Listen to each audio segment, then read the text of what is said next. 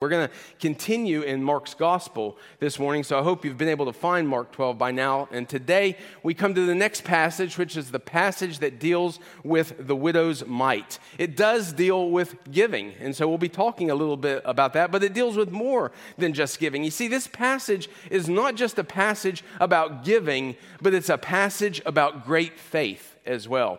And so let's turn our attention to the passage, and we find it in Mark chapter 12, verses 38 down through the end, verse 44. And that we might honor the reading of God's word, would you stand with me once again as I read that passage for us? Mark 12, verses 38 through 44. The word of God says, "He also said in his teaching, beware of the scribes who want to go around in long robes and who want greetings in the marketplaces, the best seats in the synagogues, and the places of honor at banquets. They devour widows' houses and say long prayers just for show. These will receive harsher judgment." Sitting across from the temple treasury, he watched how the crowd dropped money into the treasury. Many rich people were putting in large sums. Then a poor widow came and dropped in 2 tiny coins worth very little. Summoning his disciples, he said to them, "Truly, I tell you, this poor widow has put more into the treasury than all the others. For they all gave out of their surplus, but she, out of her poverty, has put in everything she had, all she had to live on." Thank you. Please be seated. May God bless the reading of his word. The grammar nerd in me has always liked jokes or lines that are play on words. Things like, why can't a leopard play hide and seek? Well, it's because he's always spotted. And I just love stuff like that. Or then there's the question, can a kangaroo jump higher than the Empire State Building?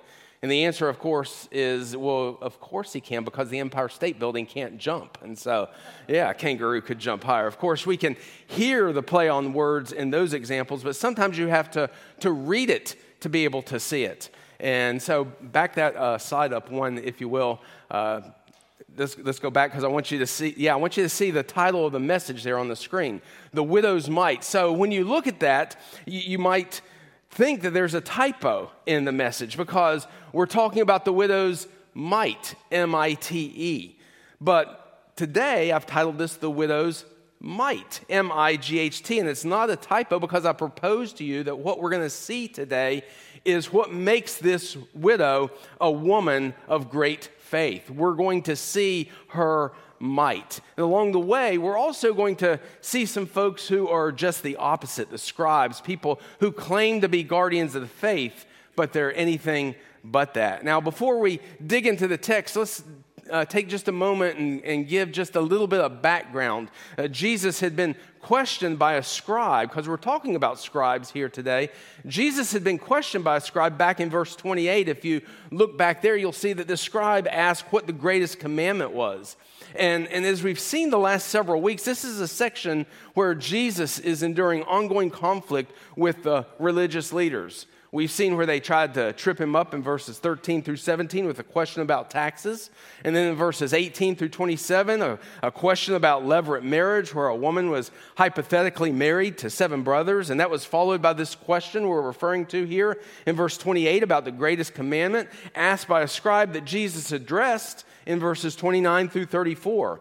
And then there was the statement about the identity of the Messiah that we looked at last week in verses 35 through 37. Now, the scripture doesn't indicate that was in response to a question. It came in the context of Jesus teaching in the temple, so it could have been teaching that came in response to another attempt at trick question by the scribes, but probably not, because as we saw in verse 34, the scripture says that by that point, no one dared to question him any longer. So more likely, this was just part of the teaching of Jesus as he taught that day. Either way, we're seeing this ongoing pattern of conflict between Jesus and the religious leaders. And now we find ourselves in verse 38, where Jesus is issuing a warning against the scribes. And just like the statement about the Messiah being the son of David, this is almost certainly just part of the teaching of Jesus and not a response to another question. This is most likely a question aimed at the scribes in general, not specifically at the questioning scribe who asked the question about the greatest commandment in verse 28. Not against him individually. In fact, if you remember the context, Jesus told that particular scribe in verse 34, listen, you're not very far from the kingdom of God. It would seem quite strange to tell somebody they were not very far from the kingdom of God and then just 4 verses later start issuing this strong of a condemnation that we see here. That's why I'm sold on the fact that Jesus isn't still speaking to this one individual scribe, but rather he's speaking to the group known collectively as the scribes. It's kind of like speaking about false preachers today. We all know that there are preachers that are out there that are preaching false doctrine. All you got to do is get online, turn on your TV. You can hear all kinds of false teaching going on today, and we certainly, rightfully so, speak of the damage that kind of preaching does and how we should avoid that kind of preaching. But that doesn't mean that we should stay away from all preaching. That doesn't mean that Jason and Alan shouldn't have gone to T4G this week, because there they didn't hear false preaching. There they heard good, solid, gospel-oriented preaching. You see, there were good scribes and there were bad scribes. Just as today there are good preachers and there are bad preachers today. While the scribe who was close to the kingdom may have not been so bad, as a group, the scribes were way off the mark. Earlier in the Gospel of Mark, if we go all the way back to chapter 8, verse 15, we see where Jesus warned against the scribes' teaching. He warned against what he called the leaven of the Pharisees. Maybe you say, wait a minute, Mark, he's talking about Pharisees there, not scribes. Well, I think he's talking about the scribes there, because not all Pharisees were scribes, but all scribes were Pharisees. And the scribes were the ones who were the primary teachers and interpreters of the law. Originally, their function was simply to copy and preserve Scripture, but that evolved into a role of interpreting the Scripture as well. But just like Jesus said to the Sadducees, which we saw several weeks ago, I think he would have also said to the scribes. That's what we saw in verse 24. You're mistaken. You don't know the Scripture or the power of God. That's what Jesus said to the Sadducees. And he would have equally said that to the scribes. And now, here we find Jesus in the passage before us today, not only speaking about their inept exegesis, but he's speaking directly against their character as well. So let's build the truth of what we see here today around the two sections of this passage. Two points to today's message. Two things that we're going to look at. The first section is verses 38 through 40, and the second section is verses 41 through 44. So notice first with me today, a warning that's issued. We see it in verses 38 through 40. The basic truth that we see here is that religiosity is a poor substitute for relationship. Because you see, the truth is, the scribes were good at religion. They were really, really good at religion. But they knew absolutely nothing about relationship. They had show, but they had no substance. Mark is really only giving us excerpts of everything that Jesus said here. In fact, in the parallel passage of this in Matthew's gospel, Matthew chapter 23, Matthew expands this out to 39 verses with what Mark only gives us in 3 verses. So this warning is poignant and it's piercing here in Mark's gospel, but it's prolonged and it's pounding in Matthew's gospel. He goes on and on and on about it. Jesus says that these scribes devour widows' houses. What in the world is that all about? What does he mean when he says they devour widows' houses? Well, as I said earlier, one of the original roles of the scribes was to preserve and copy the scrolls. Certainly, that included the scrolls of what we now know as our Old Testament. That was their scripture in the day, and they were the ones who copied and preserved that. But the scribes not only copied scripture, they also wrote and recorded deeds and wills as well. And so they would often play on the fears and the superstitions of widows, convincing them to deed their house over to the temple. And don't think for a moment that these scribes didn't personally profit off of that kind of activity, because they certainly did. So this is certainly probably what Jesus is talking about here. Danny Akin, the president of Southeastern Seminary, compares this to modern televangelists who take widows' Social Security checks and sometimes convince them to donate what little life savings they have to their ministry, because why should that widow have $10,000 in her bank account when their ministry only has $36.7 million in its bank account? I mean, give me what you have as well so we can have just a little bit more in our account. That tends to be the attitude and the approach of so many televangelists today. By their emotional manipulation, they literally devour these poor widows and sometimes widowers. This condemnation of these scribes that Jesus is issuing here is completely in keeping with God's perspective that we see multiple times throughout the Old Testament. Let me just give you two examples. I could give you dozen upon dozens, but I'll leave that to you to research on your own. But let me just give you two examples from the prophet Isaiah, one of them positive and the other negative. Let's start with the positive in Isaiah chapter 1, verse 17. Early in his prophetic career, this is what Isaiah said: "Learn to do what is good, pursue justice, correct the oppressor, defend the rights of the fatherless, plead the widow's cause." Folks, God cares about widows. God cares about orphans. God cares about other vulnerable peoples. You can argue that he doesn't until you're blue in the face, but you would be totally wrong. You cannot read Scripture and come to any other conclusion except God cares about those who are down and out. God cares about those who really can't help themselves. But Isaiah would later go on and say in Isaiah 10, verses 1 and 2, he would say, "Woe to those enacting crooked statutes and writing oppressive laws to keep the poor from getting a fair trial and to deprive the needy among my people of justice, so that widows can be their spoil and they can plunder the fatherless." Woe awaits those who would take advantage of vulnerable people groups that God holds close to his heart, those who would devour widows' houses, as Jesus is talking about here in Mark chapter 12. This was a lesson that the scribes certainly needed to learn. You see, Jesus is warning us here, I believe, to guard against privilege, position, and pretension, because the inevitable result of seeking those kinds of things instead of seeking him will be punishment. Look at what he pointedly says in verse 40. "These will receive harsher judgment." But before we move on to our second section, let me just ponder with you some of what Jesus is condemning in the scribes here. I want to do this because I do it more for me than for you, because I know for me personally it is so easy to fall into this kind of thinking and self-perception. And really, if we're honest, it's a trap that every one of us need to guard against. We need to not be people who give in to privilege, to position, to pretension. So let's just be reminded for just a moment today of what it is that Jesus actually deplores.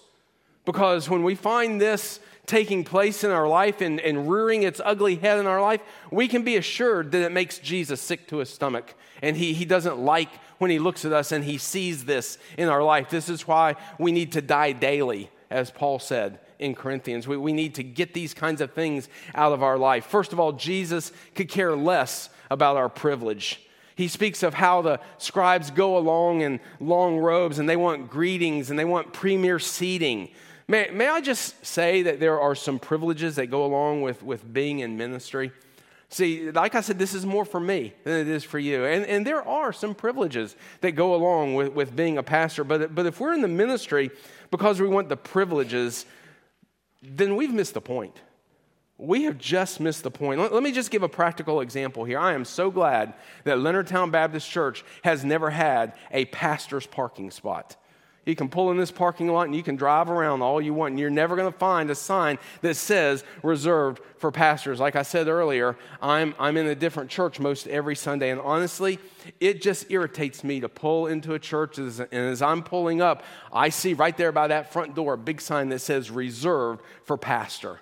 You know what I do when I'm preaching there that day? I go to the farthest end of the parking lot that I can find. And I park there and I walk past 20 or 30 open spots if I have to, just to kind of make a point and remind myself that I don't deserve that kind of privilege. No pastor, in my opinion, deserves that kind of privilege. I'm probably, meddling a little bit too much here in some churches, and I'm sure that there are good intentions. So I'm sure that there's no bad or ill will that's involved in that, but we just don't need that kind of privilege. And I am so glad that is not the heart of my pastor. I'm thankful that we have two pastors at this church that want to make much of Jesus and little of, or nothing of themselves. Amen?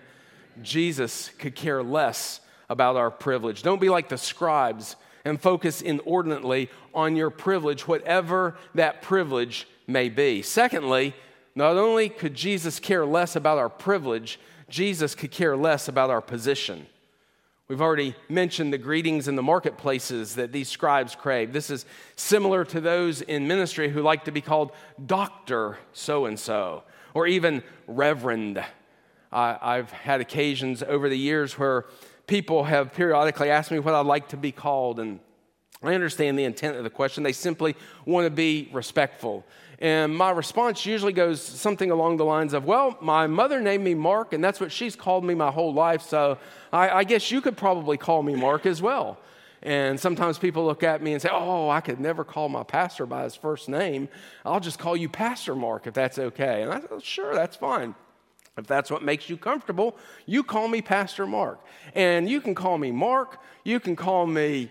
just don't call me late for dinner. Call me anything, whatever. You can call me Mark. You can call me Pastor Mark. You can call me Reverend Mark, Pastor Dooley.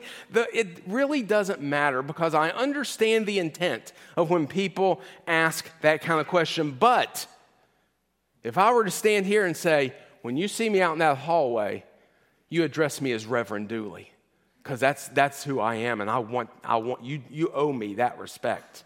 You see, when that's my approach, when that's my perspective, that's focusing on the position. Besides just sounding weird to me, that's just focusing on the position and being more concerned about that. And Jesus could care less about our position. Don't be like the scribes and insist on making your position your status symbol. But then finally, Jesus could care less about our pretentious practices. The long prayers just for show certainly fit this category. Now, let me hasten to add here that Jesus isn't necessarily condemning long prayers. Prayers that come from the heart can be short. Prayers that come from the heart can be long. Let me try to illustrate some of this for you. Just think about Jesus' prayers on the cross. They were short and they were to the point. I put three of them up there on the screen. So short that I can fit three prayers on one screen. In Luke 23:34, he said, Father, forgive them, for they don't know what they're doing. Then he said, into thy hands I commit my spirit, in Luke 23:46. And look at the one in Matthew that's recorded in Matthew 27:46. My God, why have you forsaken me? It didn't go on for, he didn't pray a 10-minute prayer on the cross. He didn't preach a 30-minute sermon on the cross. These were short and to the point prayers. Short prayers can be effective. But prayers that come from the heart can be long prayers as well. And notice that we also see that example in Jesus. Look at what Luke chapter 6, verse 12 says. During those days, he went out to the mountain to pray and spent all night in prayer to God. All night is not a short prayer. When's the last time you stayed up all night long and prayed? I imagine none of us can raise our hand on that one. We don't pray like Jesus prayed there. That was a long prayer. The difference here, I believe, is seen in the phrase back in Mark chapter 12. The difference is in the phrase, just for show. The long prayers of these scribes weren't genuine prayer. They were prayers probably intended to bend the will of the widows so that they could get them to do what they wanted and thereby devour them. As Danny Akin, to quote him again, says, quote, I have no doubt that their prayers were eloquent. Jesus, however, judged them empty. Better a few fumbling words from a humble heart than a marvelous oration from a proud heart, end quote. Watch your praying, friends. Make sure it's from a humble heart of gratitude in response to God's grace, not from show. Jesus could care less about our pretentious practice. We need to jettison all those things from our life. Otherwise, we are no different than these scribes that he is roundly condemning here in the first part of our passage. But in contrast to these sacrilegious scribes was this wonderful widow that we see.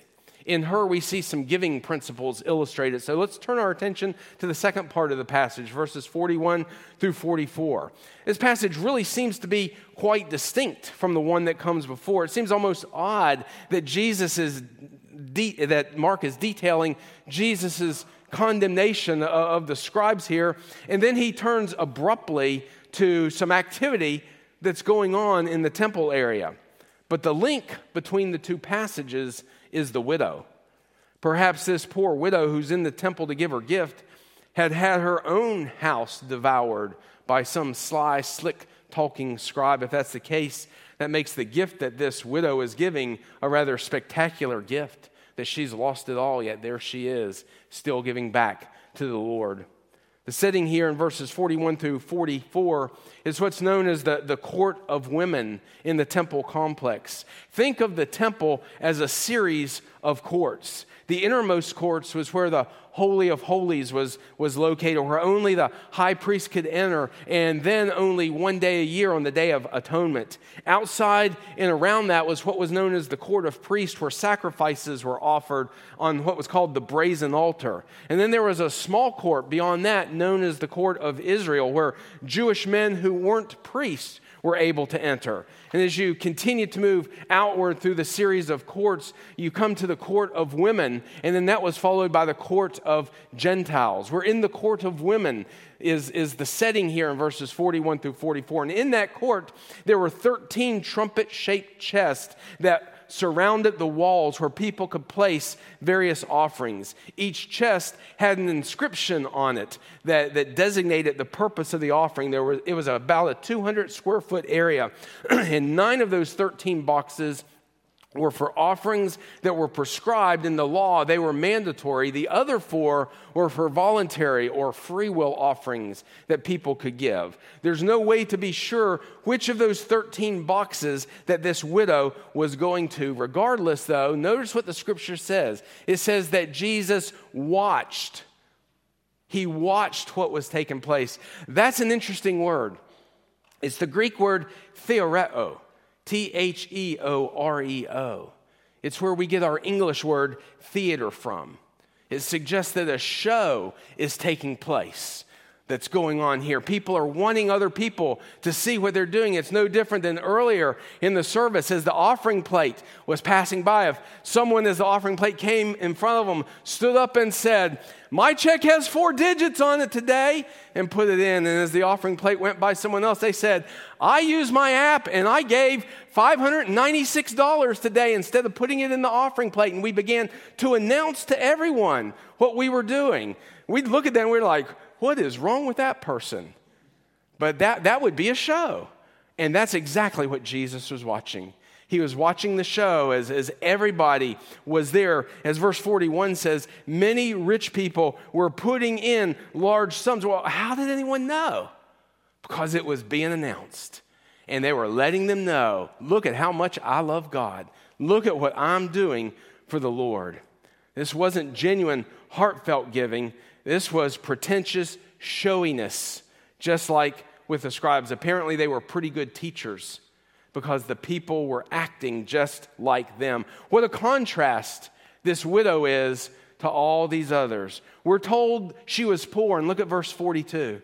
It says she dropped in 2 tiny coins worth very little.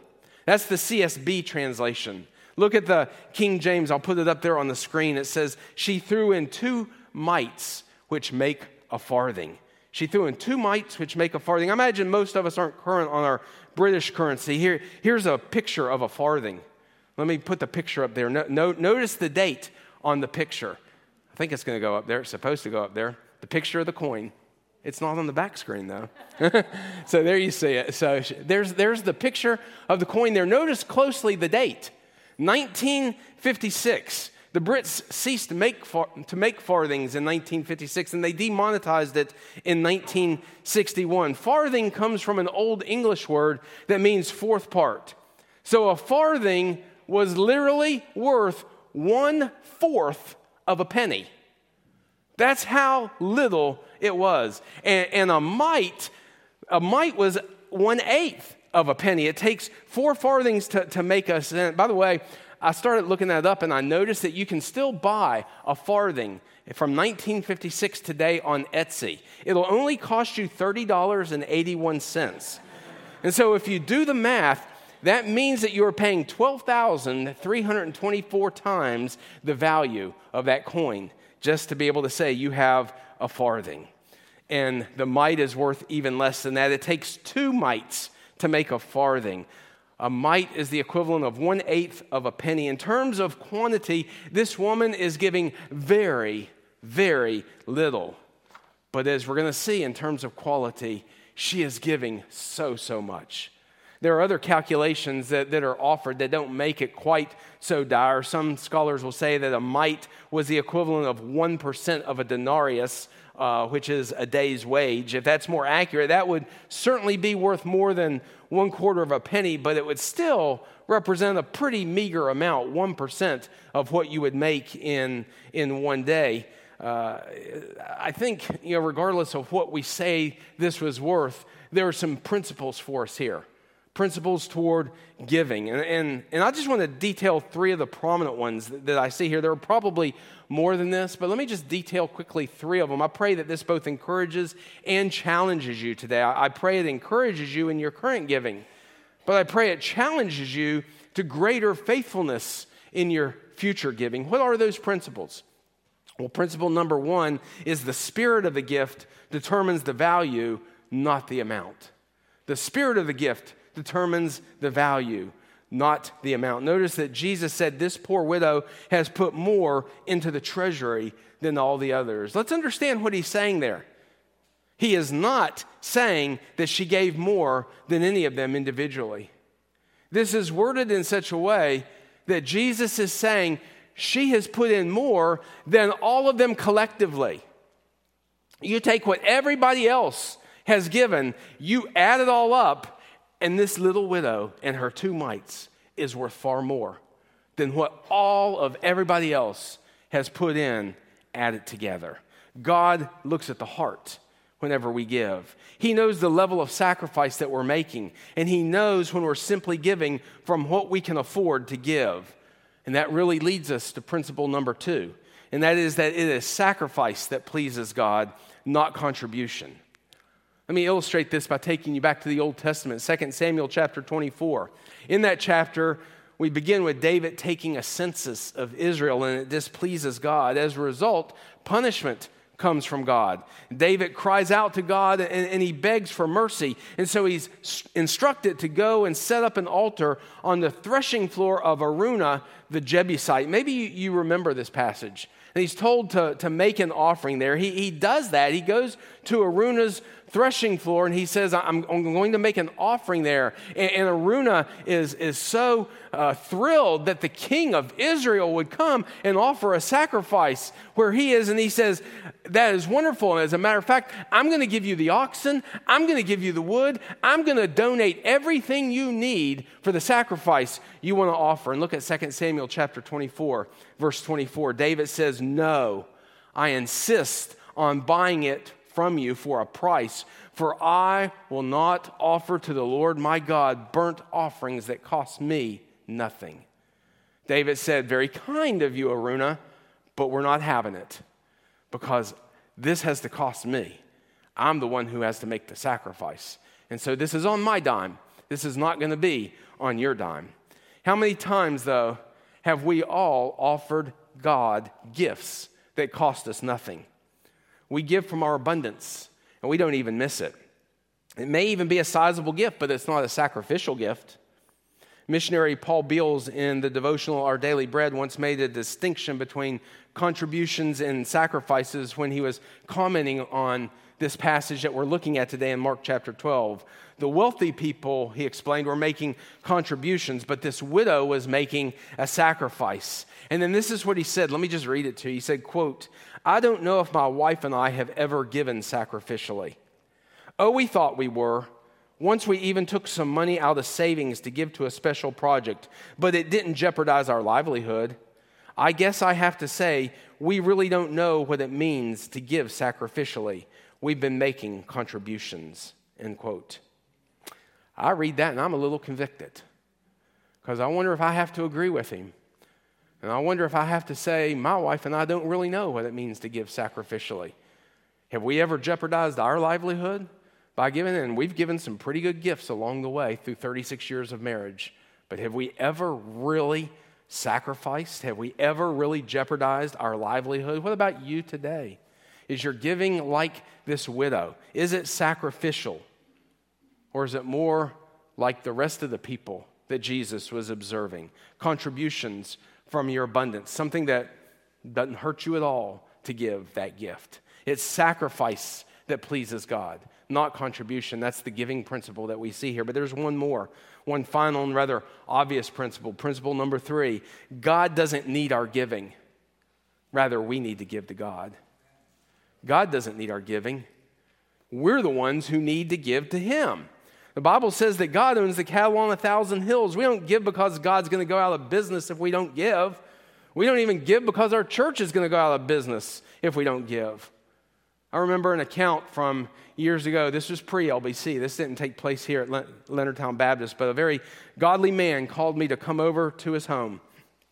So I went over, and he had spreadsheets laid out all over his dining room table, and he asked me to sit down. As he began to walk me through them, he reminded me that he was retiring, and he and his wife were going to be relocating to another state. And he also reminded me that he was the church's financial secretary, and so he knew what everybody gave. And he said, "Pastor, you need to understand that my wife and I give 17% of what this church takes in every week. 17% of it comes from us with my giving." And he said, "When we move, that's going to disappear." He said, "And I've done the math."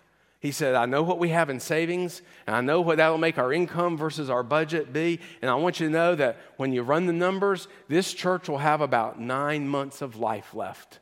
And after that, it's not going to be able to operate anymore." And I just felt like since we're going to be moving in about 2 or 3 months, you needed to know that because that gives you about a year to begin circulating your resume so that you can find somewhere else to be able to serve because the church isn't going to be able to afford to pay you anymore. He's telling me all of this, and I thanked him for his concern. I thanked him for his faithfulness.